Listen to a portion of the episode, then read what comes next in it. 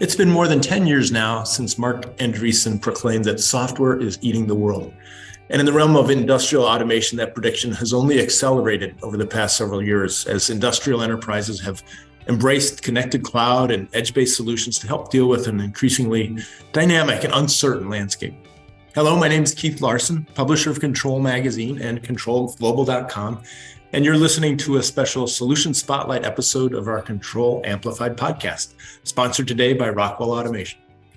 Joining me today to discuss the rise of software in the automation sector and other salient issues facing industrial enterprises, Robin Saitz, Chief Marketing Officer for Rockwell. Welcome, Robin. A real pleasure to talk with you today. Oh, thanks, Keith. I'm so happy to be here. Yeah, well, welcome. We first met just a couple months back here at, at Automation Fair in my hometown, Chicago, back in November. First off, congrats on a triumphant full scale in person return to what has become uh, the most well attended event of its kind, certainly here in the US, if not the world. Ah, it was amazing. It was my first automation fair ever. And honestly, the event blew me away. I was so impressed by what Rockwell and the partner ecosystem pulled off.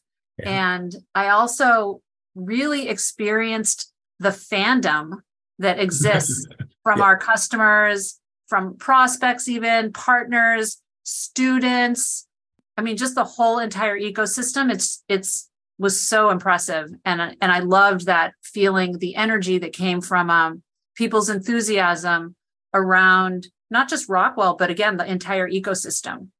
Yeah, it's, it's uh, you were only a few weeks into your new post as CMO. It's hard for me to imagine a first automation fair. I think I've been to every one since the first one back in. I'm trying to remember what year that was. It was a long time ago. I, wow. I, I, I, won't say how many because that'll give away my age. But yeah, it's it, it's it's great to hear what what having been veteran of, of many events or many automation fair events, I should say. What's it like to visit that with fresh eyes? Must have been yeah. like drinking from a fire hose. Uh, any particular impressions that you came away with other than what you've already mentioned? Yeah, I mean, like I said, the fandom was mm-hmm. incredible. Just the, you know, people just cannot wait to get into that, um, into the exposition hall and their excitement and enthusiasm for learning about new technologies, new offerings from our partner ecosystem. Mm-hmm the we had like a whole area of course dedicated to STEM mm-hmm. um, and STEM professions and bringing in FIRST and some folks from NAM. And that was fantastic. I mean, there's just so much energy. And then beyond the expo, you know, it was a great opportunity for us to launch a bunch of new products. There yeah. were so many sessions, you know, the industry specific sessions. There's just the the whole company and again, the ecosystem, our partners invest so much time, energy, and effort leading up to the event yeah. to make it amazing, to make it a memorable experience. And um, we're already knee deep or neck deep in planning for um, Automation Fair 2023. So very excited about that. Uh, going uh, to Boston back in your uh, you're that's right my neck of the woods, Yeah, i could practically i could practically stay at home but i probably won't given the long days but yeah. i've found it even when it's in chicago it's sometimes easier to stay in a hotel because if you're still in town your family expects you to actually show up and there's just not time you know? That's right that's, that's right. But i do i do you mentioned the fandom, and I'm always impressed at the uh, the brisk business that the Rockwell branded merchandise shop. You know, oh yeah, t-shirts and sweatshirts and hats and stuff. They they do a brisk business too. It's yeah. It, yeah. It's the the other thing that I came away with was a reinforcement of what I already believed to be true, which is just the strength of the Rockwell brand. Absolutely. Um, and it is, you know, it is extremely strong in North America. It's strong in other parts of the of the world, but it's there's such a great opportunity to grow the Rockwell brand globally and to create that same level of fandom. I mean, the the automation fair does attract people from all over the world, so that's fantastic. But I think we can continue to um, to grow that as well. Yeah, well, that um, during uh, CEO Blake Moret's uh, keynote address at, at the um, Perspectives event, he really stressed how important it is for industrial automation suppliers to simplify the implementation and, and, and life support of their solutions. You came to the organization via the acquisition of Plex, which I understand is almost completed now. it's been dragging on for a while. but it's one of the several cloud-based solution providers that Rockwell acquired these past few years. Now, tell us a little bit more about Plex, how its approach fits with Rockwell's legacy solutions and ways of doing business, and how you see that helping to realize Blake's aim of simplifying automation. Yeah, I'd be happy to talk about Plex. You know, what's very interesting about Plex is that it was literally born on the shop floor. The founders worked in manufacturing. They couldn't find a commercially available solution to optimize manufacturing operations, and they decided to create their own. Mm-hmm. And that's how Plex was, that's where Plex started. Now, today, uh, the Plex Smart Manufacturing Platform gives manufacturers the ability to connect, automate, track, and analyze every aspect of their business to drive transformation. It's the only single instance multi tenant SaaS production platform that operates at scale and provides capabilities in the cloud. And, you know, Rockwell's decision to purchase Plex is, you know, very complementary to Rockwell's business. You know, mm-hmm. it is, it's a great fit to expand on Rockwell's manufacturing operations portfolio with the cloud native manufacturing execution capabilities that Plex brings along with Plex. I don't know if you're familiar with the portfolio, but it has, in addition to manufacturing execution software, we have business operations, supply chain planning, quality management, plant management, and analytics. And what's really nice is how those capabilities complement not only the existing solutions that Rockwell offers, but also those that are that will that are coming in in automating plant operations and taking advantage of data to drive efficiencies. In addition to that, the combination of having cloud offerings along with on-premise offerings Rockwell now has the ability to provide a lot of flexible options to meet our customers' needs wherever they are on their own transformation journey, whether they're looking for cloud or on prem, whether they want to take an incremental approach, or if they want out of the box solutions, or they want to do something fully customized, we can meet them where they are and we can guide them to achieve the desired business outcomes that they're looking for. So when you couple that kind of flexibility along with the full breadth of automation products and the partner ecosystem, that is so vital to Rockwell. I think we're mm-hmm. really positioned in a great way to bring IT and OT together.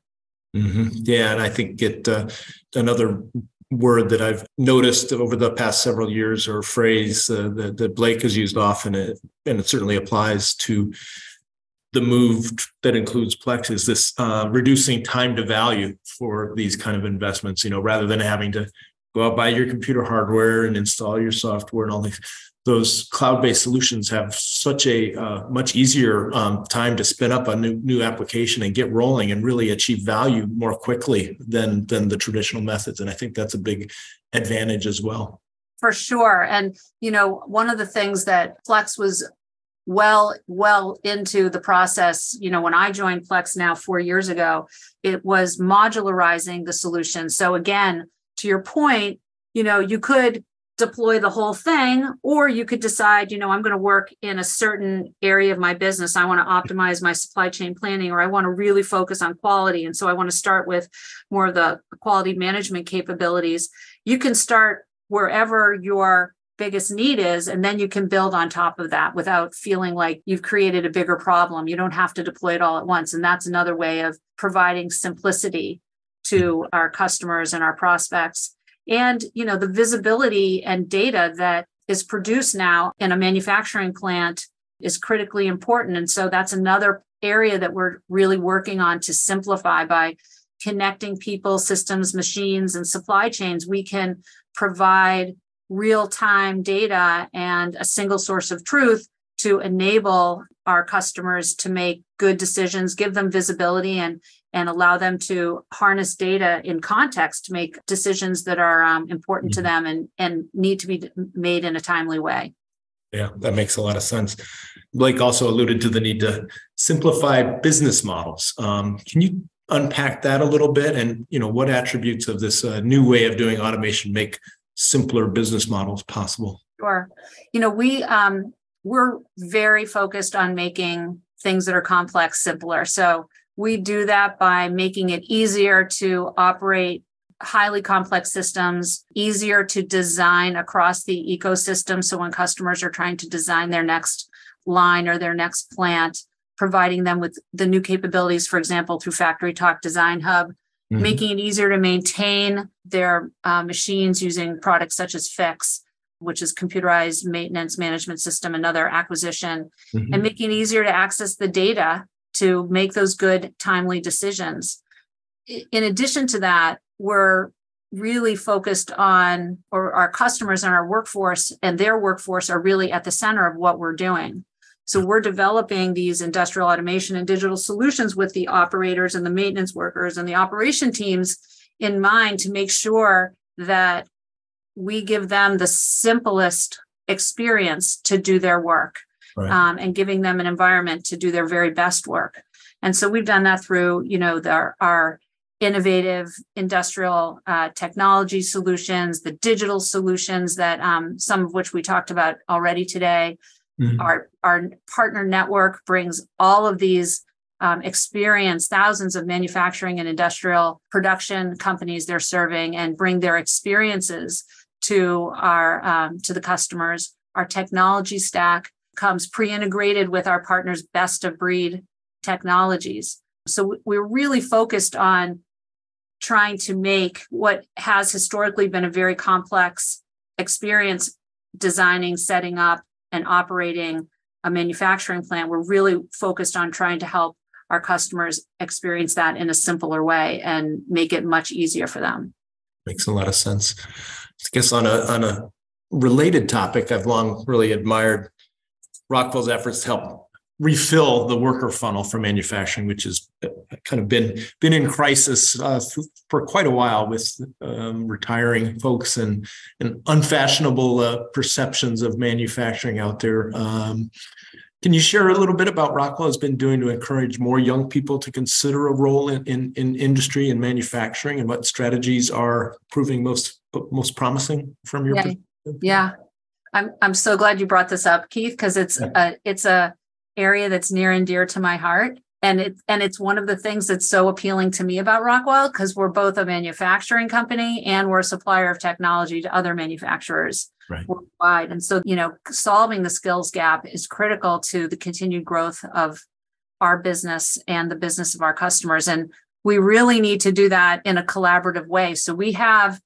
a very multi-pronged approach to closing the skills gap one is around upskilling our own employees.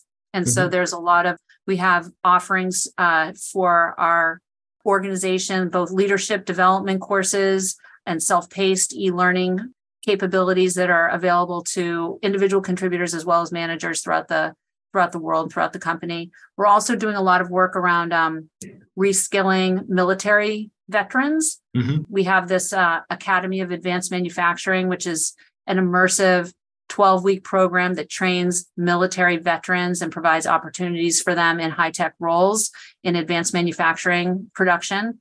And that's been a, a, great program. I guess it's been around since um, 2017, and there's a very high placement rate, something like 95%.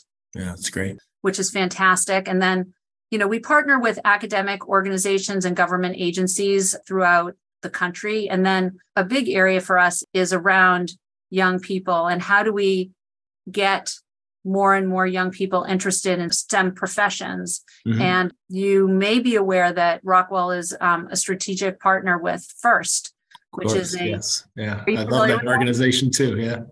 Say that again. I said I love that organization as well. They're doing some yeah. good stuff. Yeah. So FIRST is fantastic, right? Because it starts at kindergarten, it goes through high school, it crosses socioeconomic, race, and gender boundaries to build that interest and enthusiasm at times when children are forming their first impressions, right? They're forming their impressions about what is interesting to them and their perceptions around what careers could be in mm-hmm. um, it as they get older. And so getting them when they're young and, and providing them with opportunities to see that STEM professions are cool and fun and exciting is is a first is such a fantastic program. So, you know, Rockwell is heavily involved. I think we have um we have 150 teams that are um, that we're sponsoring this year across five countries. You know, nearly 2,000 students participating, and these teams are coached by Rockwell employees. So it's one of these wonderful examples of creating shared value where it's important to Rockwell, it's important to our customers and prospects, it's important to our partners, and it's important to the communities that we are in um, by helping to drive this interest. And so I'm super um, pleased that Rockwell is, is so involved in that. Yes, me too. I've I've been a long time admirer of, of, of all they've been doing for for many years and have followed that. But I, I do have to say also as as a middle aged white male myself, I can attest to the fact that the industrial automation business may be one of the few that's actually less diverse than the tech sector. If that's hard hard to do, but even more so.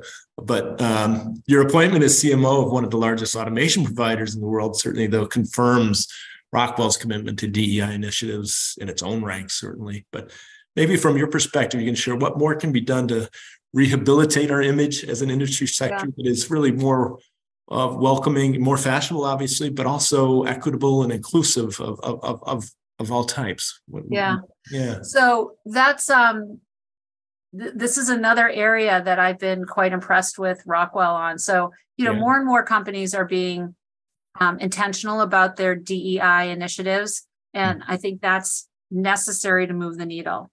And like I said, I've been with Rockwell for just over a year now, and I'm so impressed with our commitment to DEI. Our strategic framework starts with our culture. It doesn't start with the, you know, the numbers that we have to hit, but it starts with our culture, and our culture is led by our commitment to DEI. So the first component of our culture is around our commitment to DEI and that we want to create a place where people are enabled and inspired to do their best work and that we win in the right way and we reflect and support the communities where we live and work.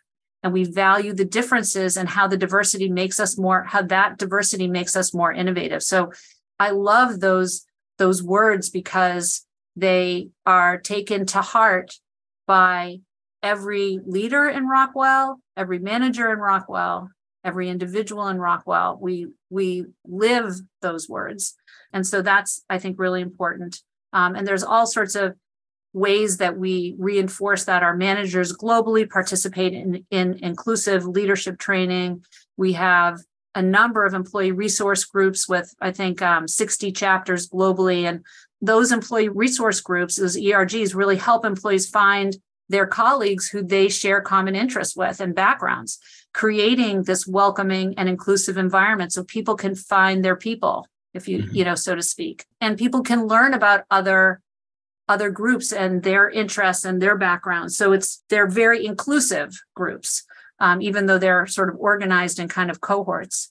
Right. And then, you know, we already talked about Rockwell's commitment to increasing the pipeline of STEM professionals. And I think you know rockwell has to create this very inclusive environment and i and um, a commitment and i think we do that and lots of companies are doing that. But as we said as i said earlier and we talked about we've got to get these kids when they're young. We have to get them when they're forming those interests and perceptions and it's really why i love that program first but there are many other wonderful programs out there that are trying to do the same thing. So i think companies can particularly technology companies that are trying to change that perception and to demonstrate a much more inclusive environment it's well worth the idea of investing in stem programs to mm-hmm. inspire those diverse groups and, and get those kids while they're young and that's to me the way we can move the needle because if we wait if we don't do those kinds of outreach programs and inspirational programs when they're young, it's going to be really hard to convince them, you know, when they're in their teens to get involved. It's not to say that it's impossible, but I think that that's a very important part of um, changing the perception of manufacturing mm-hmm. and making it a much more welcoming environment. Yeah, agreed. Uh, agreed on all counts. And uh, on behalf of the rest of the automation community, thank you for all that uh, you and Rockwell are doing, and and we'll we'll be doing in the future, I'm sure. So I really appreciate it. Oh, thanks, Keith. And thanks so much for sharing your perspective with us today. And good luck in all your other endeavors the new year holds for you as you get settled into your new role. And of course, the rest of the Rockwell Automation organization as well. I really appreciate you uh, inviting me to join your podcast. It was a lot of fun. It's been great. Once more, my name is Keith Larson, and you've been listening to a Control Amplified podcast with my guest today, Robin Saitz, Chief Marketing Officer for Rockwell Automation. My thanks too to all you who have listened, and thanks once again to Rockwell Automation for sponsoring this episode. If you've enjoyed it, you can subscribe to Control Amplified wherever you find your podcasts. Plus, you can find the full archive of past episodes and a transcript of this one too at controlglobal.com. Signing off until next time.